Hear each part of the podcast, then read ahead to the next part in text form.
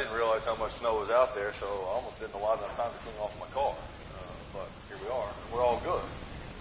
Appreciate everyone that's here. We got several visitors, and I got in my hand two cards of two members, uh, two former visitors who want to be members.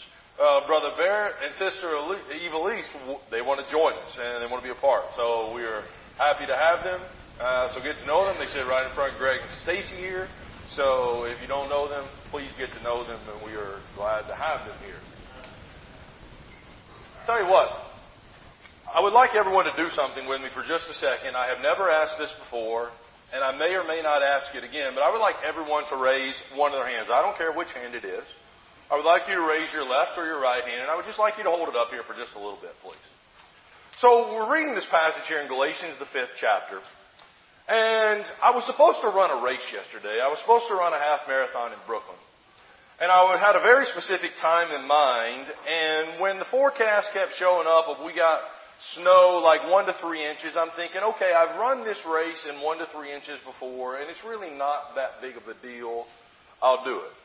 Well, then it got up to like three to five inches, and I was like, eh, I don't know if I'll be able to run it in the time I want. then it got to four to six inches, and I was just like, ah, I, I'm not going to do it. And I got to think about this passage here in Galatians 5. You were running, you were running well. What hindered you? Or who hindered you? Is the way that this particular passage is. And I got to thinking about people that might hinder me from running well in a race. So if yesterday it wasn't anybody who was slowing me down, it was something that was hindering me, that was keeping me from running well. And I got to thinking about that, it's spiritually speaking, right? That there are things in our life that hinder us from doing the most simple things. Now you can clearly see as if you can see your neighbor beside you, or you can see my arm, that clearly one of the things that hinders us is fatigue. You can put your hands down now. I saw Everton back there in the very back. He's all stretching his arm back there. Because flat out, fatigue is something that hinders us. If I had to tell you, like you have to keep your hand up for the next five minutes, the majority of us would not be able to keep our hand up for the next five minutes. That's a difficult thing because our arm got tired. Imagine if we had both of them up, right? See, fatigue is very much a spiritual factor. We don't think about that as much, but we're going to look at some Bible examples today of people that were tired and some problems with that. And so this morning we're going to look at some causes of fatigue and spiritual fatigue, as well as some dangers of that. And with the dangers, usually we'll notice a solution to that issue, but we're really going to focus on those dangers. And I want to focus on fatigue in particular. Because at our thing that Greg plugged on Friday night, our men hanging around watching the Devils game, we were talking about how I never get into REM sleep. Uh, I rarely ever get there. Well, I'll have you men know I got there last night. I had a dream. And the dream was I was preaching the funeral of my best friend from high school. I was like, I'm pretty sure I don't want to get to REM sleep very often if these are the types of dreams that I have. But when you think about it, if you are tired, things don't go as well as you would like for them to go and you would plan for them to go. I want to start this morning by talking about some causes of fatigue and spiritual fatigue in general. You think about what we just did. Holding our arm up, I don't know how you classify that in any other way besides overuse. The arm is not meant to hang up over for this period of time, right? It is designed to dangle down, to be resting upon your body or what have you, and sometimes you'll need a little support. Well, if you flip to Exodus, the 17th chapter, we'll see an actual example of something much more difficult than I asked you to do there for, I don't even know if it was a minute and a half. Uh, but we'll, we'll be generous and say it was three minutes. You know, that was hard. That was difficult. Well, when the children of Israel are coming out of Egypt and they are going about, the Amalekites, they come and they fight them. They come and they come against them in verse 8, and you would see that Amalek, they came and they fought with Israel at Rephidim. And Moses said to Joshua, Choose for us men and go out and fight with Amalek. And tomorrow I'll stand on top of the hill with the staff of God in my hand. You know what? I'd like that job in battle. You go fight, I'll go to the top of the hill, and I'll just rest on my staff. That'd be a sweet gig, right? Not that way, verse 10. So Joshua told Moses, and he fought with Amalek. And Moses and Aaron and Hur went up to the top of the hill. And whenever Moses held up his hands, his hand, Israel prevailed. And whenever he lowered his hands, Amalek prevailed. So picture that for a second, right? So our hands are up. Whatever our team is, whatever our army is, they're doing great as long as our hand is up. Our hand's getting tired. I don't know how low he had to lower his hand, but you could maybe see it change in the battle. So picture for a second. You ever kind of doze off, get a little tired? Maybe you're sitting there, you're watching a movie, or you're at the ballet like I was a few weeks ago, and the music is just, and you feel your eyelids going down. And you're like, don't do this, don't do this, and you, you, you kind of jolt up. Or maybe it's during a sermon, right? You, you, yeah, yeah, well, that's right, right? You, you, you, you jolt up. Well, that's probably what happened in the battle. He's like, hands, oh, gotta get it back up there or my boys are going to die. Well, notice how he gets a little help here, right? So whenever he held it up, so verse 12. Moses' hands grew weary. And so they took a stone and they put it under him, and he sat on it, while Aaron and Hur held up his hands, one on one side and one on the other, so that his hands were steady until the going down of the sun. I'll tell you what, man, that's somebody helping you out when you're tired. And we're going to come back to that in a second. But until the sun went down, hands were in the air. That is an amazing story of why the children of Israel were able to win a battle. It clearly showed that the power was not in them and in their army. They named the place, the banner over us is the Lord. He is the one who fights for us. And that is a great story, but the truth is, if any of us had to do that, would there be anything physically we could do on our own to keep our arms from getting tired? There is nothing that we could do. The overuse would do it. Anything about another cause? Another cause is malnutrition. So when you're running and you're in pretty decent shape, if you're running a very long distance and you don't refuel your muscles, guess what they start to do? They start to eat themselves. They start to attack. And so you don't have the strength that you once had, and so now you have muscle cramps. Now you have muscle failure. You have all these different things. And you can even see an example of this uh, in a battle of Jonathan and the Philistines in 1 Samuel 14. And I want you to flip there in, John, in 1 Samuel 14. Remember back in the days of King Saul and then after him King David, one of their biggest enemies was the Philistines. In the days of Moses and Joshua, it was the Amalekites. But the Amalekites were finally wiped out completely in the days of Saul, except for King Agag, and then Samuel took care of him uh, when Saul did not. But we get to the days of Saul, and Philistines are the enemies, and they would just pick on Israel. And they would do this, and we would know from chapter 17 of 1 Samuel that they had a big old giant by the name of Goliath who would go out and pick on Israel. But before we ever get to that in chapter 14, we have the Philistines pressing on the children of Israel very hard. And the children of Israel are somewhat tired and they don't really want to fight. But Jonathan says to his armor bearer, let's go get these guys. What would stop the Lord from delivering us by the hands of many or by the hands of a few? He says, we got to go. So he says to his armor bearer, okay, so here's what we're going to do, armor bearer. I don't know what the armor bearer's name is, but I'm going to call him armor bearer. Armor bearer, we're going to go and we're going to say, hey, Philistines, here we are. And if they say to us, come up, we've got something to show you, the Lord has given them into our hands. But if they do not say that, or they say anything else, we will turn back and we will not go. And I wonder what the armor bearer's look is on his face when he hears this plan. But nevertheless, the armor bearer goes with him. Jonathan, all this great courage in the Lord that he could deliver by many or by few. So they go. And the Philistines say, Come, we want to show you something. And Jonathan looks at his armor bearer and says, Let's go. And they go up.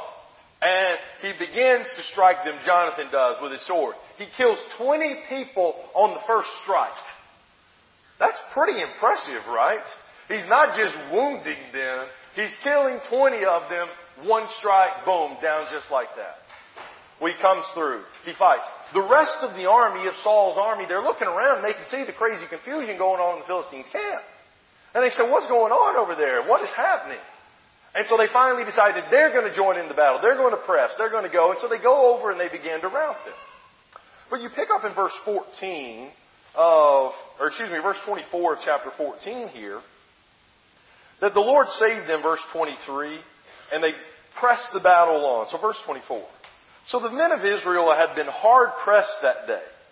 So Saul laid an oath on the people. And he said, Cursed be the man who eats food until it's evening, and I am avenged of my enemies.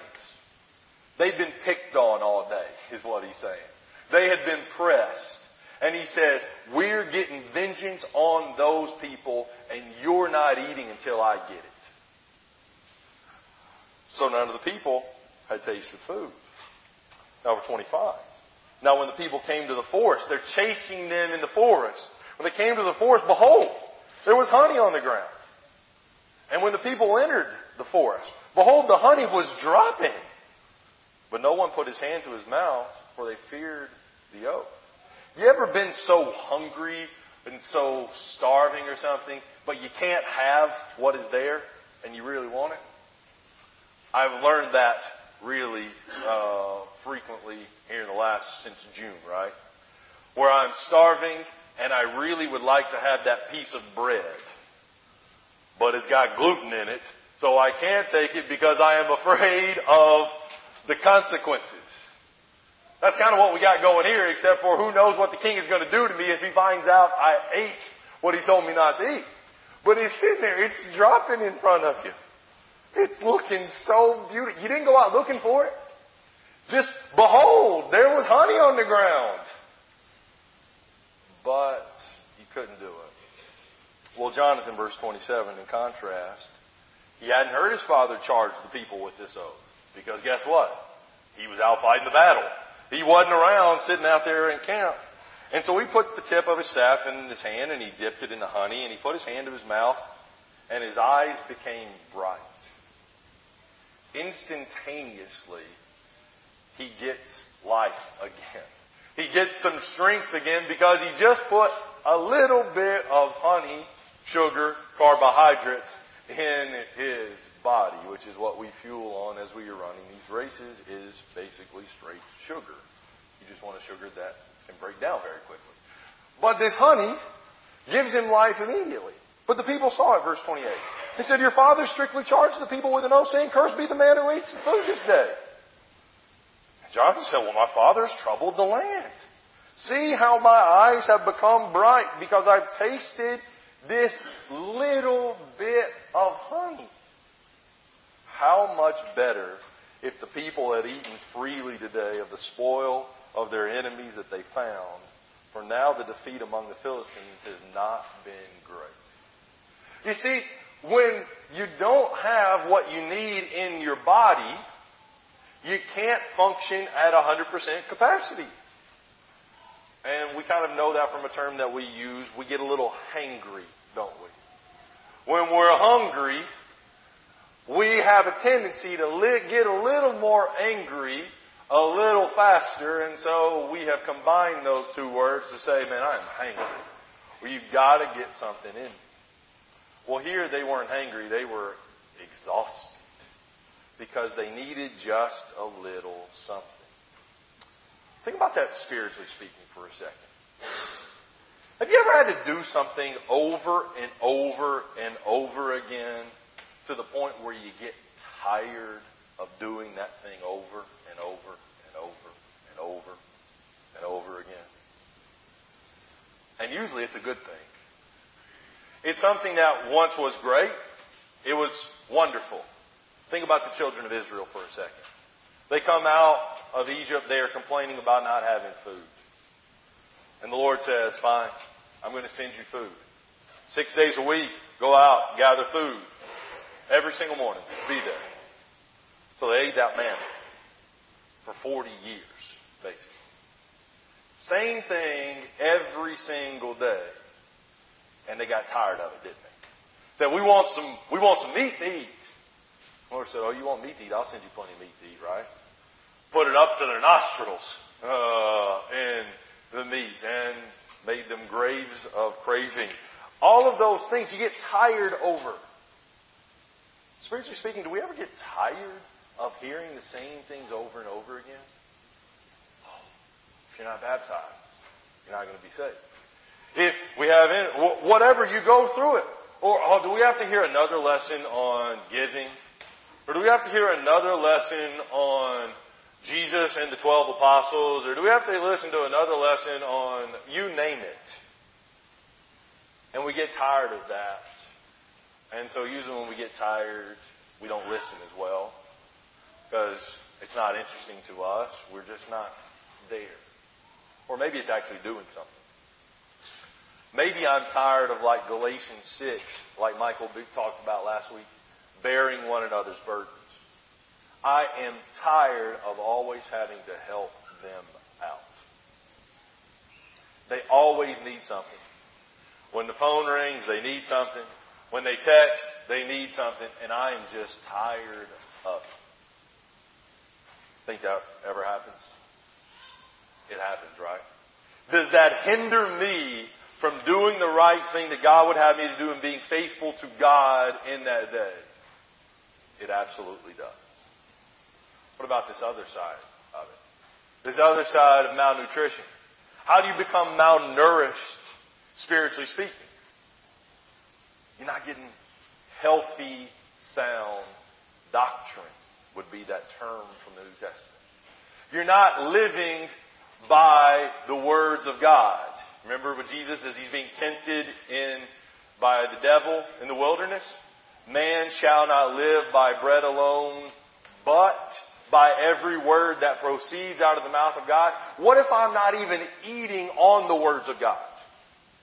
And I'm eating on all this sugar and all this candy of all these things that sound good, or things like 1 Timothy 4 would talk about, these myths, this irreverent babble which does no good to the hearer, but only brings harm. If I'm not eating the right things, I'm going to be malnourished. And I am not going to be able to perform, spiritually speaking, at 100% capacity. And that's on me. Because I have chosen to put that into my body. So you think about that, I think it's pretty obvious how we can see that we can fit into that. So what are some dangers of that? I got five dangers I want to talk about for a second. What are some dangers? Obviously, want you go to Galatians 6. I referenced this passage of Galatians 6 of this bearing one another's burdens as, as we talked about, because as we've been talking about this quarter of edification and building one another up, like flat out, sometimes that's just what's required, right? You think back to that Exodus 17 passage where Aaron and Hur helped Moses hold his hands up. He couldn't have done that by on his own. But the tendency would be in chapter 6 here of Galatians is that if you look down in verse 9, we talk about this all the time. Let us not grow weary of doing good. For in due season we will reap if we do not give up or lose heart or grow faint, your translation may say. You see, the tendency is when you get tired, you just quit. That happens when you run a race. I am exhausted. I'm going to quit. Or I am tired of working on this job tonight. I am going to quit. And if you've ever been tired and you quit something and you try to go back and do it without getting the proper rest, how well does that usually work out for us? Same thing. I think about this when we go skiing and things. I like to ski for as long as I can without ever taking a break. Because the instant that I take a break, it is really hard for me to get back into it. And that's all it takes is that little break from doing the right thing. It really makes it difficult to ever get back in and say, you know what, I'm not going to go fight that battle today. It's too cold. It's too wet. Or spiritually speaking, that thing is too hard. I'm just done with that. And what he's saying is, keep doing the right thing. He would basically say the same thing to the Thessalonians in 2 Thessalonians chapter 3, where they got people who aren't willing to work. And they need to rebuke those who aren't willing to work. And so in verse 13 he says, don't grow weary in doing good. It's like, that's just Christianity 101. You're going to get tired if you do the right things over and over and over again. And what he's saying is, do your best not to get tired. Keep doing it. You might need somebody to help you out. Or you might need to look like somebody else. Think about Hebrews chapter 12, a passage that we probably frequent when we're thinking about exhaustion. And we're thinking about, as Bob talked about today at the table, problems that got in the way of Jesus. One of the things that I think about is him having to carry that cross, right? He'd been beaten. He'd been spat upon. He had been, had thorns placed on his head. He had not slept that night. And then here, here's this big old tree. You carry it up the hill. And we know that he fell, didn't he? But he didn't give up. He still went on. So verse, chapter 12, verse 1, therefore, since we, that would be you, that would be me, since we are surrounded by so great a cloud of witnesses, let us lay aside every weight and sin which so easily clings to us, and let us run with endurance the race that is set before us, looking to Jesus, the founder and perfecter of our faith, who for the joy that was set before him endured. That's the word I'm going to use there. Endured. Endurance. He despised the shame and he is seated at the right hand of God. He didn't give up. He endured and how many times do we see the New Testament telling us we need to have endurance? You need to have patience. You gotta put up with things. Don't give up. Because in due season, Galatians 6, you stick to doing the right things, there will be reward. It just may be a long time from now. There will be a seat, to use Hebrews chapter 12 there, seated at the right hand of God. But sometimes we don't give up. Another danger of being tired and exhausted really from overuse is the inability to go on. You just can't. That's Moses, right? Moses, no matter how much he wanted to hold those hands up all day long, he could not do it, right? Aaron and Hur recognized that. And so, as Galatians 6, they bore his burden. They gave him a seat, and they put themselves in a difficult situation to hold his arms up. I want you to think about that for a second. Have you ever had to help somebody and give them support underneath their arms or hold them down or whatever the case? Do your arms get tired too? Absolutely they do. This is a teamwork here. It's not just Moses who is tired this day. They're all tired. But why are they going through this? Because of the battle. Because they were told to do this. They wanted to win. So they go through it. But if they hadn't had somebody else to help them, he never makes that. You never get through that. And so you've got somebody who was a very valiant warrior. I want you to turn with me to 2 Samuel chapter 21. You've got someone who is known for being a man of war. And he goes out to battle as an old man.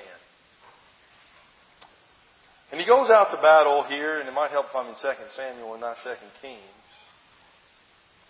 And things don't go quite as well as they used to go. King David goes out in verse 15 against the Philistines in 2 Samuel 21. There was war again between the Philistines and Israel. And David went down together with his servants, and they fought against the Philistines. And David grew weary. I want you to think for a second. This is after he has stayed at home and slept with Bathsheba. This is down the road. So he is older. There has been a lot of hardships in his family. It's almost like I wonder if he thinks going out to war is what is good for him. But he goes out to war and he grows weary. And Ishbi Benob, one of the descendants of the giants, whose spear weighed 300 shekels of bronze. I don't know how heavy that is, but that's heavier than a barbell. Uh, so he's walking around with a big old spear. He was armed with a new sword, and he thought to kill David. Think about what's happening here. Old man, exhausted, being chased by a giant with something bigger than a barbell. Is he going to win that battle? Can he run away from him? But Abishai, verse 17, the son of Zeruiah, came to his aid, and he attacked the Philistine, and he killed him. And the men swore to him, You shall no longer go out with us to battle, lest you quench the lamp of Israel. David, you're done. You can't do it anymore. Does that ever happen spiritually speaking, where we just can't do what we used to do? I think about Bill Blake, right? He's not here right now. Bill Blake used to be like the taxi driver of all you, for a lot of us here. You just can't do the same things you used to be able to do. As much as the desire is there, like the apostles when they're in the garden, their desire is to pray with Jesus, but their eyes were heavy and they just fell asleep. There comes a point in our life where we can't do what we used to do anymore, even spiritually speaking, and we have to recognize that. But we can't save up. We've got to expend that energy. We've got to do what we're supposed to do, and when that time comes, we make adjustments. But that's just what's going to happen. We're not going to be able to do it. And by the way, going out to do it and trying to do things you can't do may actually harm other people in that. Notice that's what they're saying. It will quench out the lamp of Israel. Like you go out to battle and word starts getting out that we are weak because our king can't fight for us anymore. Guess what that does about all of us? We now become a target. Same thing could be said so spiritually speaking. Number three is that when we're tired, things that were once important to us become trivial to us. You can go back to Genesis 25 and I'll just reference this because most of us will know this passage. But that's when Esau sells his birthright. He comes out from hunting in the field and he is exhausted and he is weary and Jacob has that food prepared. And Esau says, give me that food. And Jacob being the little deceiver that he is, the little supplanter that he is, says, I'll give you the food if you give me your birthright. That double portion of the inheritance. And Esau is like, what good is that to me if I die? And so it says that he despised his birthright. Does that happen? When we're tired, we don't care about the details anymore. Like the details don't mean anything. Like I just want to get through this. I just want my family to be happy. I just want to be happy. I want, oh, I don't care. I just want it to be over with. And so we'll make sacrifices. We'll give up those little things because they don't matter to me anymore because this is more important when those things are still as equally as important now as they were. I just don't feel as they are important because I've let this other thing, this fatigue and this battle become the most important thing. And so we don't pay attention to the tiny little things. So if you're going to get your car insurance renewed, right, you go look on esurance.com. I did this this morning. Because I was like, I'm pretty sure the most accidents happen within a few miles of your home. And lo and behold, of the fatal accidents, I believe it's 31% of them happen within 25 miles of your home. And they talk about it because people don't pay attention to detail. You've done that over and over and over again. You're on autopilot. You're exhausted from work. You're exhausted from practice. Whatever the case, you just don't pay attention to the same details anymore. And so those important things become trivial. Then all it takes is that one little car or that one stop sign or that one traffic light that I didn't pay attention to. And spiritually speaking, it's the same thing It's that one little passage that I decide that I'm going to disregard. And that is the one thing that keeps me from entering the kingdom of heaven. All because I got tired of it. And truth is, we just let our guard down. When we're tired, we don't want to put up the fight anymore. So in Judges, the fourth chapter, you have a man by the name of Sisera. He is fleeing after being chased, and this is that battle with Deborah and Barak. And he's going about and he finds a house as he's being chased. All his men are killed. And he finds a house in which the king has had friendly uh, ties with. Well, he comes in and the man of the house is not there. His wife Jael is there. And she invites him into the house. And he asks for water. And you remember what she gave him? Milk. And she puts a blanket on it. And he goes right to sleep. And she walks up with that tent peg and she smacks him clear in that temple one strike and he was dead. He got comfortable. We get comfortable when we're tired. And we're not 1 Peter 8. We are not sober. We are not watchful. We are not vigilant. Looking out for that lion, that roaring lion seeking to devour me. I'm just not as vigilant as I was because I'm exhausted. And so what do you think that, what do you, what do you think I got to do about that? I got to find ways to be more patient, more enduring, to still manage to keep my eyes open even when I am tired, right? And maybe look at it this way. Maybe it's when I'm tired, that is when Satan is going to be most able to get me. And so when I feel like I'm getting spiritually tired, maybe I say, hey man, I'm exhausted. Can you help me out? I speak to my brothers, my sisters. I say, hey, I need you right now. I'm burnt out. Someone came and told me earlier teaching a Bible class. I want to do it. I just can't right now. See, that's what happens when Bible class teachers have to teach every single quarter, every single year. And when the rest of us are sitting back and we're having a good old time enjoying the teaching and the benefit that comes from that. It burns our people out. And the truth is, I want to close out with this one in 1 Samuel 14 that makes it difficult. 1 Samuel 14, we didn't finish the rest of that story about Saul saying, hey, you can't have any food. Well, what the people did when they were finally able to have food, verse 31. They struck down the Philistines that day from Michmash to Ajalon, and the people were very faint. And the people pounced on the spoil, and they took sheep and oxen and calves and slaughtered them to the ground, and the people ate them with the blood. And Saul said, Behold, the people are sinning against the Lord by eating with the blood. You see, it was against the law of the Lord to eat the blood of animals. See, what happens potentially when we get tired is our tiredness, our fatigue leads us to sin.